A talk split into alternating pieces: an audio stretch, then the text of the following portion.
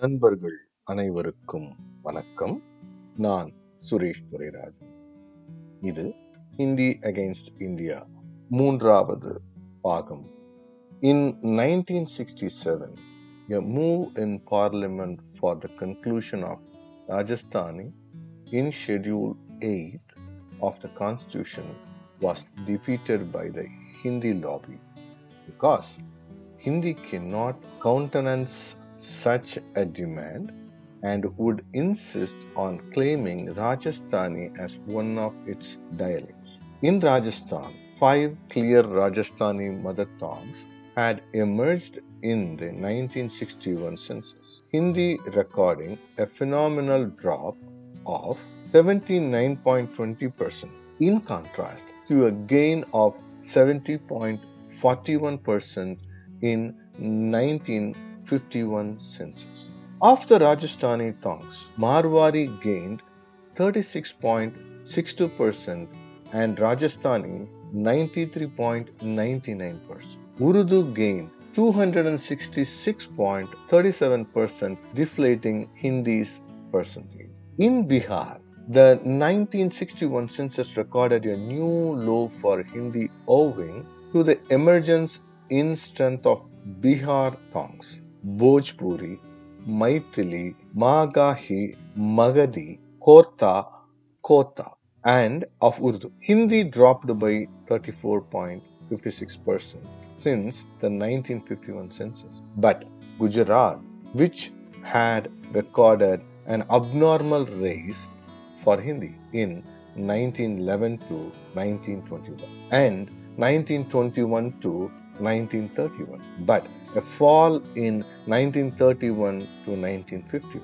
showed an increase in 1961 along with an unexplained decrease of Rajasthani during the decade preceding 1961. In Madhya Pradesh, a Hindi speaking state, Chhattisgarh, which showed high increases in 1911 to 1921 but declined in 1931 to 1951, recorded a fantastic increase that is 229.07% in 1951 to 61 obviously.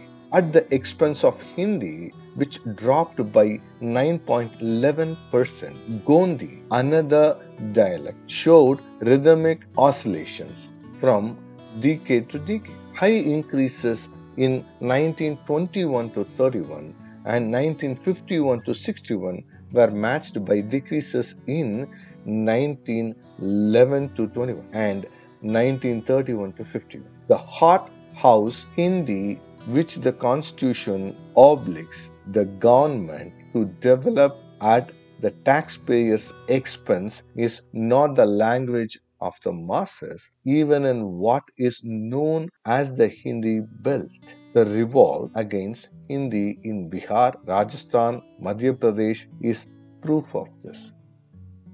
Backward language.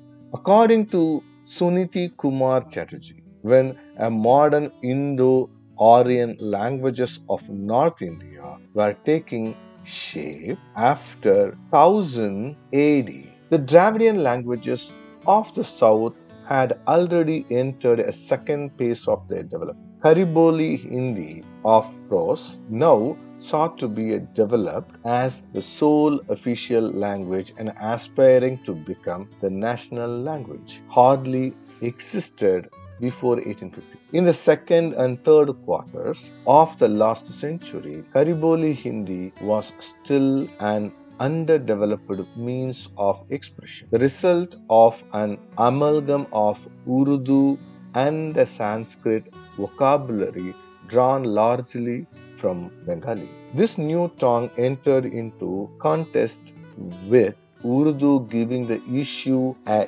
Hindu Muslim twist. Right up to 1920s, Kariboli Hindi was a struggling camp follower in the march of Indian literary languages with no literature of its own. Meanwhile, it affiliated itself to the literatures written in four or five different kinds of speech, which linguistically considered are real languages and not dialects like Rajasthani, Kosali, or Awadhi or Bhojpuri, and even Maithili, which was at last been aided to the Hindi orbit during the last two generations.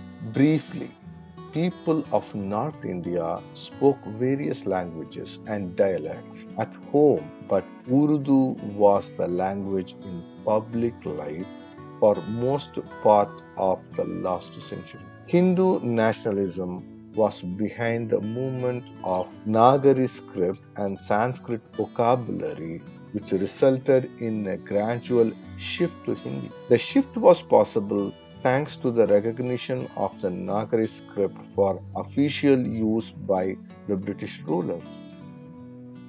Suniti Kumar Chatterjee notes that the speakers of various languages and dialects so long as the new tradition of Kariboli poetry did not develop, were in the peculiar position of using one kind of language, that is, Kariboli, for prose while reading or composing poetry in Braj Bhasha or Awadhi, Rajasthani or Maithili. In this way, a very young language, that is, Kariboli Hindi, came into being. It took up a mantle of Hindustani or Urdu as a palaver speech, understood in its various ungrammatical bazaar forms in the towns of North India as a legacy of the Mughals and became a sort of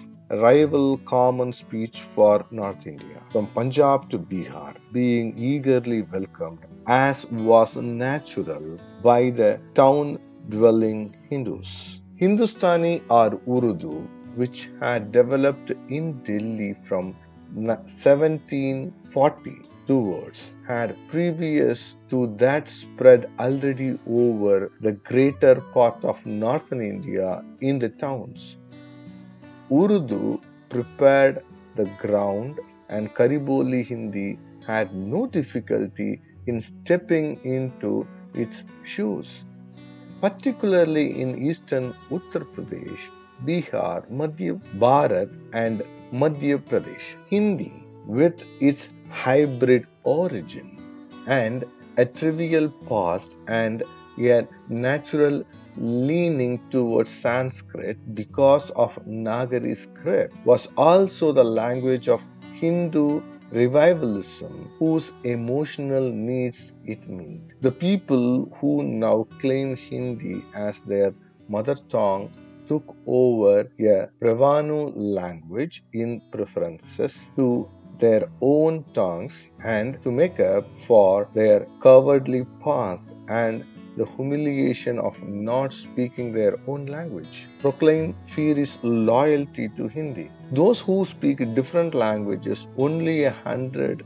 years ago took to Urdu and later Hindi in school, denigrating their mother tongues, which they relegated to the level of dialects. This explains the inherent inferiority complex of the Hindi speakers. The mother tongue became a dialect despite a more glorious past it might have had, and an upstart language with no pride of ancestry come to be called the mother tongue. To quote Suniti Kumar Chatterjee again.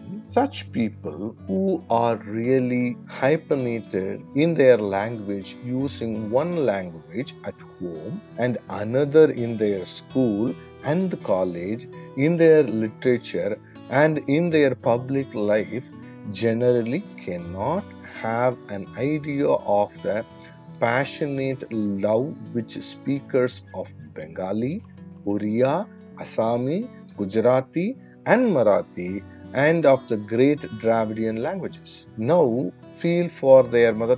Protest against this attitude are not wanting. Witness the movement, half hearted and not generally supported, for Vaikendir Karana or decentralization started by Rahula Sankrityayana and Banarasidas, Chaturvedi, and others to set up so called dialects of Hindi as independent literary languages. And the movements which have started from within for re-establishing Rajasthani, that is Marwari, and even Bhojpuri and Magadhi, Chhattisgarhi, and Awadhi as literary languages outside of the Kariboli Hindi. Suniti Kumar Chatterjee, whose views of Hindi have been quoted at length, here is by no means an enemy of Hindi. His bona fide should be acceptable even to the Hindi zealots, recipients of the Hindi Sahitya Sammelans Award for the best book in Hindi on a linguistic subject for the year of the award, recipient of the title of Sahitya Vachaspati from the Hindi Sahitya Sammelan and one who had plead for recognition of Hindi as one of the official languages of the United Nations. Two faces. Hindi is at best the literary language of the narrow stratum of the educated classes in what is described as a Hindi speaking belt. Hindi is nobody's mother tongue in the real sense. This social stratum has a vested interest in imposing Hindi not only on the non Hindi people but on their own people. According to the 1961 census, the Hindi states of Bihar, Madhya Pradesh, Rajasthan, and Uttar Pradesh returned a population of 172.5 million of which only 30.2 million were literate. The rest of the India returned a higher proportion of literature, 75.3 million in a population of 267.5 million. Hindi is the language of the 30 million literates of the Hindi belt, but it is sought to be imposed on 75.3 million literates who have well developed languages of their own. The Hindi middle class could retain their leadership of the masses in the Hindi belt only through Hindi, which is also a political lever in their bid to establish their hegemony over the rest of India. No wonder Hindi states went anti English with a vengeance and began eliminating English from education and public life. In the process, they could not oppose a similar movement in non Hindi states, where the regional language acquired a new prestige and replaced English. The Hindi leadership thought that once English was destroyed in India, where there would be no link left between the various languages and Hindi would take its place. They miscalculated here. Hindi is still a backward language while other major Indian languages have advanced rapidly. Nevertheless, the Hindi leadership thinks that if English is finally eliminated, the country could be launched into two orbits a Hindi India and a non Hindi India, so that others would be compelled to accept Hindi. This was the clumsy strategy behind the theory of continued bilingualism and the deceitful benediction held out by the language provisions of the constitution. The Hindi zealots know that what they are trying to promote and the official language is an undeveloped one. Authoritative philosophical evidence proves it. Honest politicians of Hindi belt admitted. Ram Manohar Lohia, who emotional involvement on the side of Hindi is beyond question, wrote it cannot be gainsaid that Hindi is not modern in the sense that not much modern knowledge is available in this language. The language has not been equipped to become a suitable vehicle for the purpose.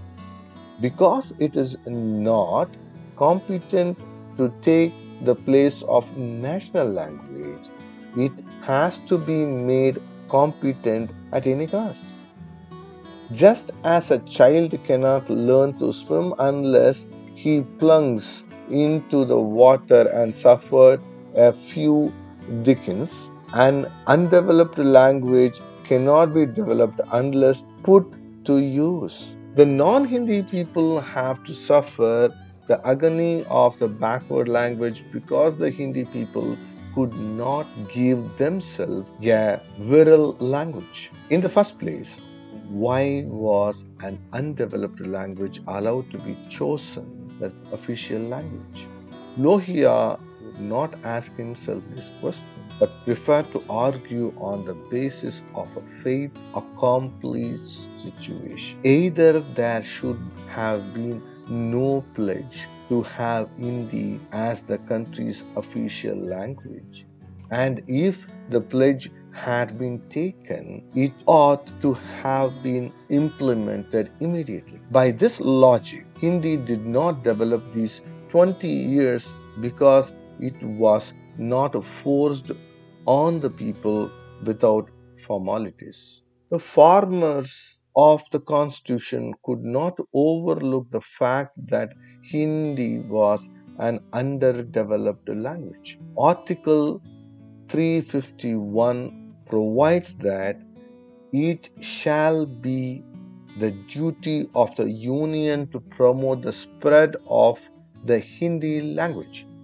to develop it so that it may serve as the medium of expression for all the elements of the composite culture of India and to secure its enrichment by assimilating without interfering with its genius, the forms, style, and expressions used in Hindustani and in other languages of India specified in English schedule and by drawing whatever necessary or desirable from its vocabulary primarily on Sanskrit and secondarily on other languages. The 14 languages of the schedule to which Sindhi was added on the eve of the 1967 election as a vote catching gimmick by the Congress party were described by the Constitution as the national languages of India. A move in Parliament in 1959 to get English included in the schedule was resisted by the late Jawaharlal Nehru and the Hindi lobby on the ground that it was not an Indian language. The absurdity of Article 351 would be clear if one takes a total view of the language provisions of the Constitution. Hindi is one of the 15 languages in the schedule and it is the regional language of the Hindi belt and the language of state administration in five of the states also of the Union Territory of Delhi. But it is at the same time the official language of the Union. It is ridiculous for the Union Hindi mentioned in Article 343 to enrich itself from the national languages which include regional Hindi listed in Schedule A. It implies that the official Hindi at the center is something different from Hindi of the so called Hindi states, which means the language of the Indian Union is different from Hindi of Uttar Pradesh or Bihar or Madhya Pradesh or Rajasthan or Haryana. What kind of assimilation and enrichment has gone on since the commencement of the Constitution? The Official Language Commission which is 1956 reviewed the progress of Hindi, held that the shorter and simpler Urdu word should be preferred to a longer and more difficult Sanskrit word and vice versa. When both of the words are equally simple, both could be incorporated into Hindi as synonyms. No harm is done if the Hindi language were to develop, so to say, in dif- two different styles, one with the bias of Sanskrit and the other with the bias of Urdu, in which borderlines cases. But in practice, it worked out to be a monstrosity. The commission packed with people biased in favor of Hindi, 8 out of 20, recommended quick transition from English to Hindi and thus set the pace for jingoist onslaught. Hindi chauvinism was out to cleanse the language of all foreign influences. The result was an insufferably primitive jargon which even Hindi speaking officials could not understand. The Hindi taught to the South through four decades of Hindi Prachar movement was of on no avail in the face of this onslaught. Frank Anthony, the Anglo Indian leader, lashed out at this sinister development. The new Hindi, as I call it, it rapidly becoming not a language but language burlesque. The frantic effort of self-styled, perished, and self-appointed lexicographers to manufacture new words and phrases have made the new Hindi an object of ridiculous even in Hindi states.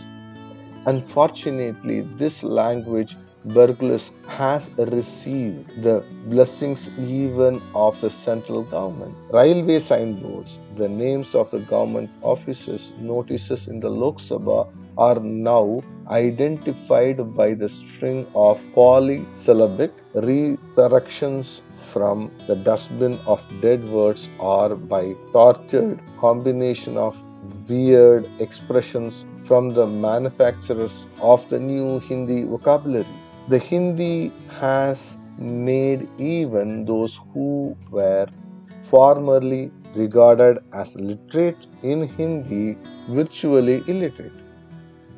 The center might have squandered millions of rupees on propagation of Hindi with some result, but all the millions sunk on developing a backward language have produced the Hindi charlatan. A discrimination against other languages of Schedule 8 was built into the Constitution. Development of Hindi by the center is guaranteed by Article 351, but the center is not required to develop other languages. The switchover to Hindi at the center is mandatory under Article 343, while a similar changes over the original languages in the states is only permissive because Article 345 merely provides that the, the legislator of a state may adopt any one or more of the languages in the state to be used for official purposes of the state. Hindi could be the language of a non Hindi state and the link language between a state and the union shall be whatever is the official language at the center and not the language of the state. Despite their formal status as national languages, the non Hindi languages have been reduced to a second class position vice versa. Hindi, which is being developed by the Hindi states as well as the center as a political weapon against the non Hindi people. Linguistic genocide. Hindi was to replace English 15 years from the commencement of the Constitution, that is, on January 26, 1965. But it did not have to wait so long to become a symbol of India's linguistic genocide. The Willy machination in the 1951 census to rob the various people of their linguistic identity by grouping them as Hindi speakers has already been mentioned. On the eve of the switchover, feeling run high in Madras against the coming imposition of India. Inside Parliament, there was no fight left in the members from the south, with the Congress commanding a steamroller's majority. Frank Anthony was among the few who kept up the fight, but with little success. When the Parliamentary Committee of Official Language, which reported in 1959, was engaged in its work, Frank Anthony pleaded in vain that the proceeding should not be in camera and the press should be allowed to be present. He also wanted the Chief Minister of Madras and West Bengal, the two states which had strong reservations against Hindi replacing English, to be called before the committee. This too was brushed aside. In April 1959, Frank Anthony's private resolution to get English included in Schedule 8 came up before Parliament. All that the schedule meant was that, in terms of Article 351, Hindi should draw on the language listed in the schedule so that it represented the composite culture of India. Frank Anthony cited the decisions of Bombay High Court and the Supreme Court affirming the position of English was much more an Indian language than any of the languages of the Schedule 8. But all this was of no avail. Though Jawaharlal Nehru admitted that in principle there was nothing against English being included in the schedule, the political dominance of Hindi chauvinist in parliament prevailed with the Prime Minister. Again, when the report of the Parliament Committee on official language was discussed by Parliament in September 1959, Frank Anthony sought through an amendment to the Home Minister's motion to concretize Nehru's assurance on bilingualism held out in April 1959. But Nehru managed to persuade him, and not to press his non official resolution in English. This attitude of the government and the Hindi lobby in September 1959 confirmed the fear of the malafide of Hindi chauvinists inside and outside the house. They seemed determined to dishonor the Nehru's formula of continued bilingualism மூன்றாவது பாகம் இத்துடன் நிறைவடைகிறது. நான்காவது பாகத்தில் மீண்டும் சந்தி நன்றி. வணக்கம்.